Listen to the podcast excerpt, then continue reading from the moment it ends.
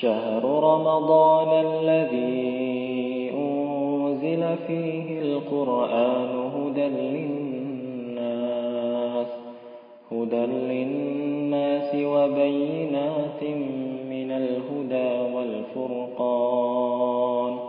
فمن شهد منكم الشهر فليصم ومن كان مريضا أو على سفر فعدة من أيام أخر. يريد الله بكم اليسر ولا يريد بكم العسر. ولتكملوا العدة ولتكبروا الله. ولتكبروا الله على ما هداكم.